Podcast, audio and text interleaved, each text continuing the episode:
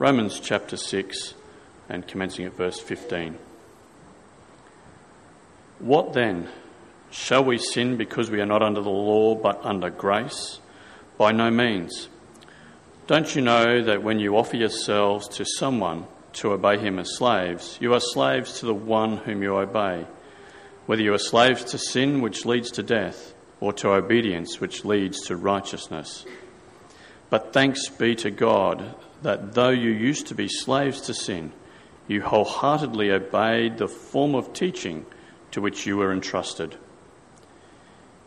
You have been set free from sin and have become slaves to righteousness. I put this in human terms because you are weak in your natural selves, just as you used to offer the parts of your body in, slave, in, in slavery to impurity and to ever increasing wickedness. So now offer them in slavery to righteousness, leading to holiness. When you were slaves to sin, you were free from the control of righteousness. What benefit did you reap at that time from the things you are now ashamed of? Those things result in death. But now you have been set free from sin and have become slaves to God. The benefit reaps the benefit you reap leads to holiness, and the result is eternal life. For the wages of sin is death, but the gift of God is eternal life in Christ Jesus our Lord. May God bless that reading to us this morning.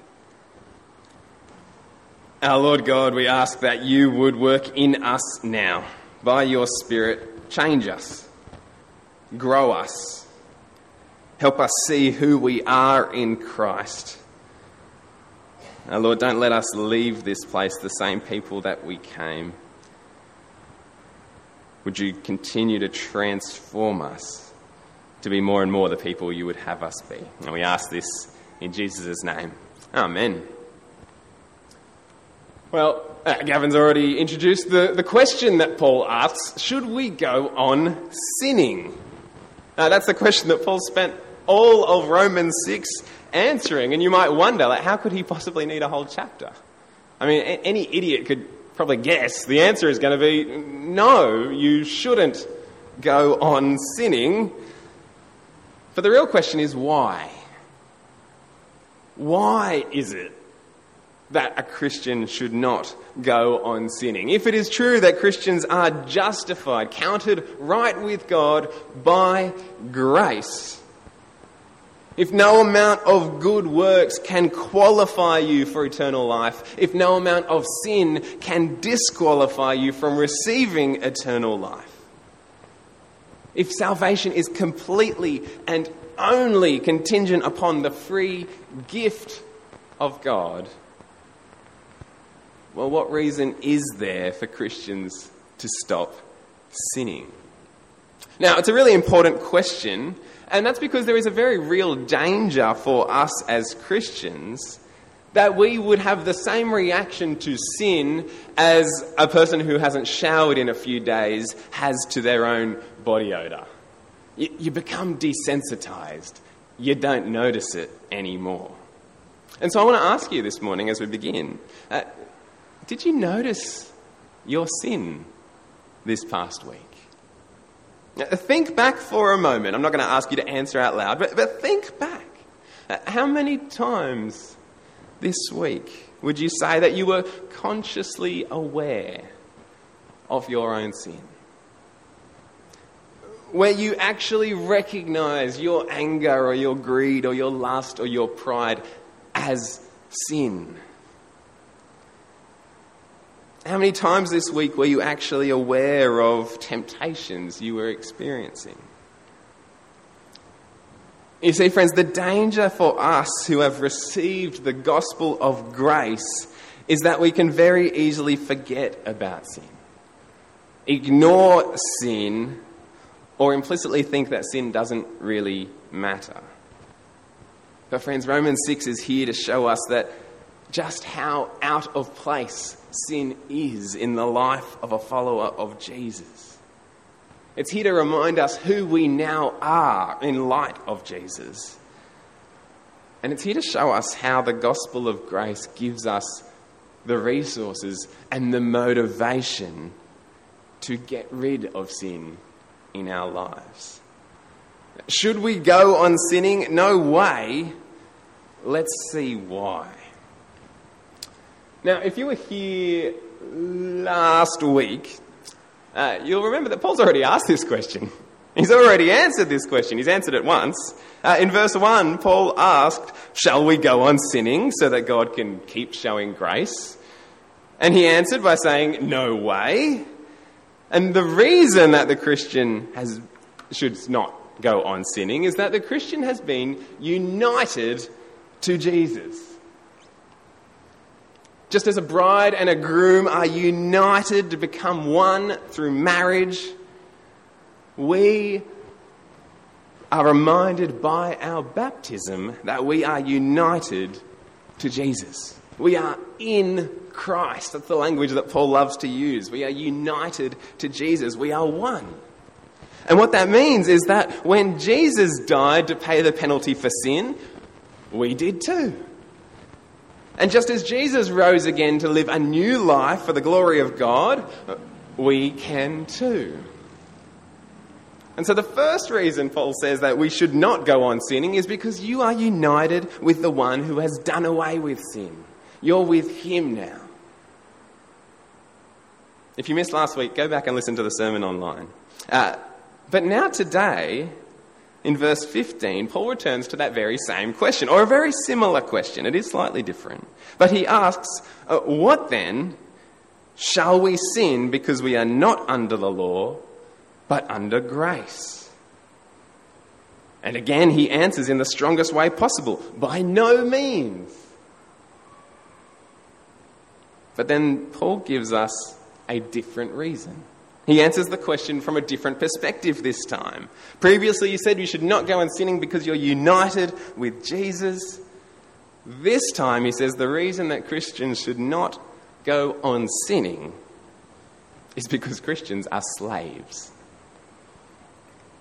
In fact, Paul begins in verse 16 by saying that everyone is a slave. Have a look, verse 16. Uh, don't you know that when you offer yourself to someone as obedient slaves, you are slaves of the one you obey. Whether you are slaves to sin, which leads to death, or to obedience, which leads to righteousness. Everyone is a slave. The only difference between anyone is whether you are a slave of sin or a slave to obedience a slave to sin or a slave to righteousness, a slave to sin or a slave to God. Now, that sounds really strange to people like us because we live in a culture that idolizes freedom. Now, I read a newspaper article recently where workers were expressing outrage that their bosses were making them come back to the office, telling them they could no longer work from home.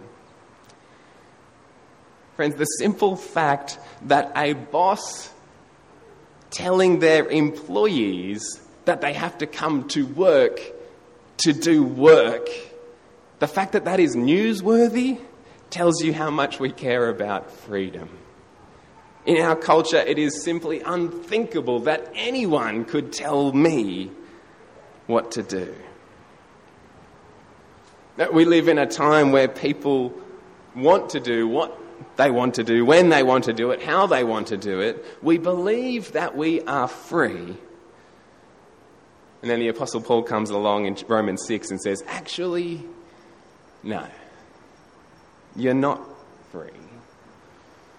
Because every single man, woman, and child is a slave. We are slaves to what we obey. Now, by default, that means we are slaves to sin. That is how we all start out. Which means sin is not just something that you do or could choose not to do. That sin is something that controls you. That sin is something that you serve. We see this play out at the level of our desires. Now, whatever it is that you long for, whatever it is that you seek in life as your highest good, Whatever it is that you feel that you cannot live without, that you need to make you happy, that thing becomes your master. You're enslaved to it. Take, for example, the man who, who lives for money. He devotes himself to the pursuit of wealth. He works long hours so that he can get the promotion, so that he can get the higher pay packet. He stays up at night uh, researching new investments and ways to make more. He begins to resent commitments, family, things that get in the way of him making more money. He's tempted to compromise. He's tempted by gambling. He's tempted by lies and fraud. He's controlled by his pursuit of money. He's enslaved. Well, friends, take the, the woman that craves the approval of others. As she spends hours every morning getting ready just so that she can get that compliment on her appearance or on her clothes. She says yes to things that she shouldn't say yes to because she loves the respect and the praise that it earns her. She gossips and slanders because it makes her fit in. She's controlled by that desire for approval. She's a slave. Now, friends, it doesn't matter what it is. They might not be the things that you were enslaved to. But anything that we, that we idolize, anything that we feel that we need. George Whitefield says that if there is anything in your life that you need to be happy, it will become a slave master that will strangle you, that will drive you into the ground, that will hang you by the neck until dead. Friends, sin is slavery. And I'm sure many of you can look back at your life before you were a Christian and you can see the thing that you were enslaved to. It's clear to you now. Sin is slavery. And so naturally, we uh, expect Paul to say, well, then, if sin is slavery, well, then Christians, they're free. But that's not what he says. He says instead that Christians too are slaves. Slaves of a different kind. He says we too are controlled. That we too offer ourselves in service. But the thing that controls the Christian is obedience, righteousness. Now, to understand more of what it means to be a slave of righteousness, we need to see the next thing, which is uh, how it is that we become slaves. Now, to become a slave of sin, well, you don't need to do anything. We're slaves to sin at birth. Like the elephants at the zoo, we are born in captivity. But to become a slave to righteousness, well, you need to be born again. Which means that becoming a Christian is not simply a matter of making a decision to follow Jesus. Now, making a decision to follow Jesus is, is part of that. But becoming a Christian is, is not just you deciding something. Becoming a Christian is a categorical change in your allegiance. You are transferred from one slave master to a new one. Verse 17. But thanks be to God that though you used to be slaves to sin, you have come to obey from your heart the pattern of teaching that has now claimed your allegiance. You have been set free from sin and have become slaves to righteousness. Paul's point here is that at conversion, you changed owners. You were transferred. You used to serve sin as your master, but now you have a, a new master. Something new to offer yourself to.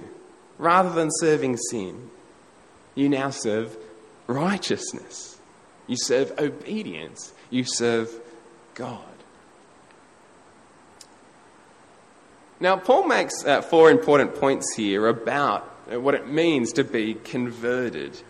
He shows us just in one sentence in verse 17 uh, four really important points. Firstly, he shows us that conversion is objective. Oh, sorry, I went too far. Uh, by objective, what I mean is that uh, conversion only happens when we accept and believe a, a certain set of truths. Christians are people who have been given over to a pattern of teaching.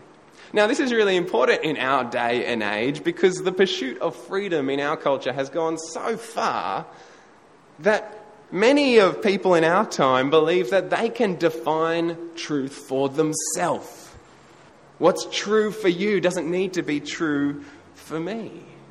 We define truth ourselves. But Paul won't allow that. He says, no, there is a pattern of teaching. There is God's truth. And when you are converted, you accept God's truth, where His facts are impressed upon you, not where you twist the facts to suit yourself. Conversion is objective. But secondly, he tells us that conversion is also subjective. it, it is something that we, I guess, feel, something that we experience. That Christians are those who have come to obey from the heart, says Paul in verse 17. Which means that at conversion, you're not just intellectually persuaded. It's not just that someone gives you the facts and you go, oh, yes, they are true. I'm converted. No, that's not how it works. We actually are, are drawn to it, attracted to it. We have a new desire to live out our whole lives in light of this body of knowledge. The conversion comes from the heart. And you see, conversion is both objective and subjective. And so, if someone accepts a set of truths but feels no desire or affection for God, or, or, on the flip side, if someone has this profound emotional experience but does not believe the truth of God's teaching, they're not converted. They're still slaves to sin. Conversion is both objective and subjective, which is why we can sing songs that are objective before the throne of God above. We have a strong and perfect place. It is objective truth. And yet, it's why we can also sing songs like, As the deer, my heart longs for you, God. It is objective and subjective. Thirdly, Paul shows us that conversion is an act of obedience. You changed masters when you came to obey the pattern of teaching. You see, friends, at the heart of the gospel is the obedience that comes from faith. Not obedience to earn your salvation, but obedience to please the one who saved you. And finally, Paul shows us that while conversion is something that we choose to do, it's only possible because God first chose us. Conversion is an act of God. And so Paul rightly gives credit where credit is due. He says, Thanks be to God that you came to obey. It is His doing in us. Everyone is a slave. Either you are a slave to sin or you are a slave to righteousness. You become a slave to sin by birth, you become a slave to righteousness by new birth at conversion, where you change masters. But the next thing that we need to see about these two kinds of slavery is where they end, where they lead. And, and funnily enough, Paul says that both these kinds of slavery lead to a sort of freedom. Have a look at verse 20. Paul says, uh, When you were slaves to sin, you were free. You were free from the control of righteousness, which is sort of a strange kind of freedom. He says, You are completely free to do everything wrong, to do everything badly, to live a terrible life. It, it, it's a strange kind of freedom. It's like saying that a prisoner is perfectly free to enjoy all that their damp, cold, dark, urine soaked cell has to offer. They're free. But it's not freedom, isn't it? Paul says freedom from righteousness leads to ever increasing wickedness. He says freedom from righteousness leads to shame. And ultimately, he says freedom from righteousness leads to death. In verse 23, Paul says those famous words the wages of sin is death. And as Tim Keller points out, sin is a master who always pays on time and in full. The wages of sin is death. Now, on the flip side, slavery to righteousness, slavery to God, is, is freedom from sin. It leads to holiness. It makes us more and more like the people that we were set apart to be. People who will inherit God's gift of eternal life. And so the, the question that kind of gets presented to us is, is what kind of slave are you? You are a slave. Are you a slave to sin or are you a slave to God? Now, friends, if you're here this morning and you're someone who doesn't yet follow the Lord Jesus, first of all, welcome. I'm so glad that you are here with us and you are welcome here. But this morning, it's my hope for you that you will see that you are enslaved to sin. And that, that is not us pronouncing judgment on you. Uh, we were too. Now, you might not notice that. I don't think many non Christians noticed how enslaved they were until they become Christians. And so you might be here thinking, I'm not a slave, I'm free, I get to do whatever I want. There's these Christians here that are the slaves, that they have to give, they have to serve, they have to be nice to people who are horrible to them. They're the ones who are enslaved. But, friends, if that's you, please understand you're not free. The only freedom you have is freedom from all that God says is good and right. That's not freedom at all. The classic illustration is of the goldfish in a bowl. Is the goldfish free? You can imagine the goldfish thinking that he's not free, he's imprisoned, he's trapped, he's stuck in a glass bowl, he's got nowhere to go. But of course, what would happen if the goldfish were to throw off the shackles and leap to freedom? It would flop around on the ground and eventually die. In the bowl, I mean, that bowl doesn't look particularly lovely, but in the bowl, the goldfish has everything it needs. It has water, it has oxygen, it has food. Outside of the bowl, it has nothing. Well, friends, we're like the goldfish. And many people in our world today, and sometimes even Christians, we, we think that we're trapped by God. We long to escape God's oppressive, restrictive commands. They believe that life would be better without God's pattern, restrictive pattern for marriage or for sex. They think that life is better when you get even when someone wrongs you rather than forgiving. They believe that freedom is found in doing what they want when they want. And so they leap out of the bowl. They fly to freedom. They're out there right now. They think they are free. But, friends, they're flopping around on the ground waiting to die. That's not freedom, it's death. Now, Christians in the room, I bet there's been times in your life where you've longed for the freedom that you see your non Christian friends have. Uh, perhaps even this morning, as, as you drove to church and you saw the cars flying by going to the beach, and, and you, you longed for that sort of freedom. You're like, oh, wouldn't it be nice? Perhaps there's been times where you've watched as your friends spend their money however they want. but you have to give. I'm sure there's been times where you've watched as your friends go about their lives totally unattached, totally uncommitted, totally free. And here you are spending your weekends preparing a kids' church lesson or spending your nights cooking meals for those who are struggling. And you look out at all your friends enjoying their freedom and you, you think for a moment, oh, that would be nice. That freedom looks good.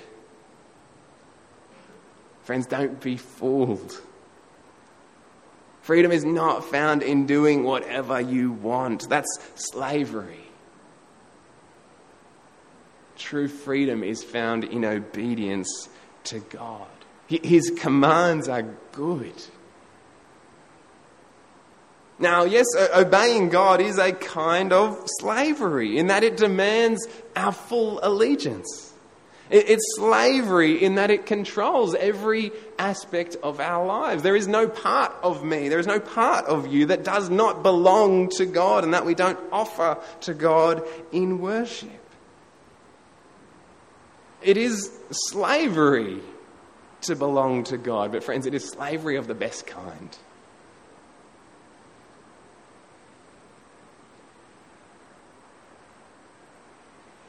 Friends, it's in slavery to God that we become what we were truly meant to become, where we live life and life to the full.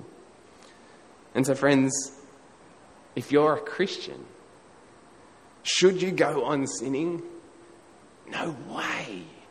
You've offered yourself fully to God. And so, my encouragement for you today is to keep offering yourself fully to God. Offer yourselves, your bodies, your lives as slaves to righteousness, which leads to holiness. Because, friends, you've been set free from sin. Let's use that freedom to serve and to please our Heavenly Master. Let me pray.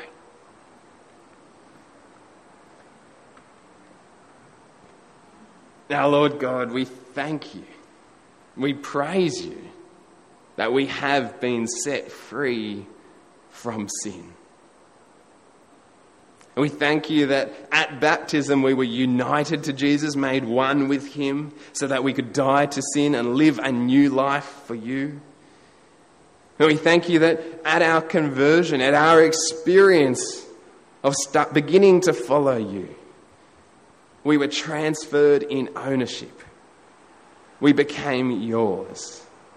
And so, Lord, we pray that you would help us see how slavery to you is the best kind of slavery. It is a life giving slavery. Lord, would you help each and every one of us to offer ourselves fully to you? Keep us from listening to that, that niggling voice that makes us think that perhaps life would be better, that life would be more enjoyable without you. Help us see that your commands are good, that your way is life giving. Convict us deep within our hearts so that we may long to live for you every day that we may strive to put away sin, that we may become more and more the holy people that you have called us. And Lord, we pray this because it is good for us. We pray this because this is the life that you have given to us so graciously. And we pray this because it brings glory to your name. Amen.